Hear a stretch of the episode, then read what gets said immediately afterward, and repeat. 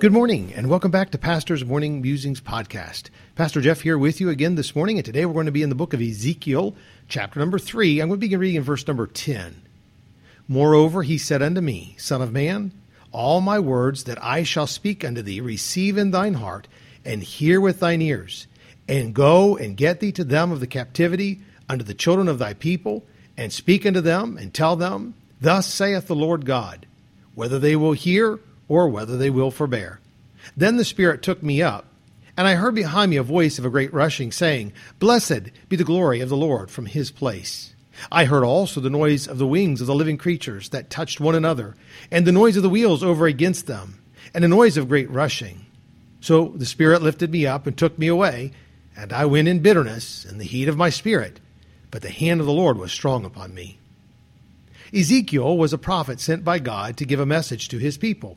Ezekiel was not just to hear the words from God and transmit them to God's people, he was to as well receive them himself. The messenger was not exempt from the message. He was to first receive the message into his heart, and with his ears, then he was to go. I think it's futile to take out a message that we ourselves have no idea what the message truly means or the intent for which it was being given. If God gave us a message to give to his people, I think we must first have received it ourselves and truly heard it with our ears. God told Ezekiel to take the message out to the captivity and tell them, Thus saith the Lord God. It was not Ezekiel's job to convince them of the Lord's message. It was his job to simply take it out. And if they listened, they listened, and if not, it was not to be his worry. He was simply to take out the message of God to a people in captivity. I don't think Ezekiel was too happy about what God told him to do. Notice verse number 14. So the Spirit lifted me up and took me away, and I went in bitterness in the heat of my spirit, but the hand of the Lord was strong upon me. God told him to go, but the Spirit of God had to lift him up and take him away. We are told that he went, and as he went, he went in bitterness and in the heat of his spirit. Even though he was feeling this way, he said the hand of the Lord was so strong upon him.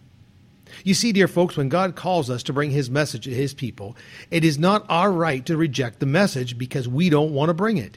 We must first receive it ourselves and hear it, then we must go. And for us, Jesus said, Go ye into all the world and preach the gospel.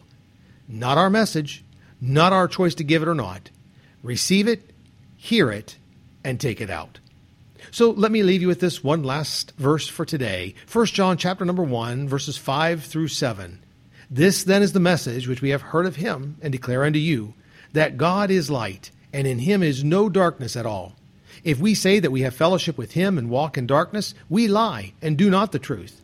But if we walk in the light as he is in the light, we have fellowship one with another, and the blood of Jesus Christ his son cleanseth us from all sin.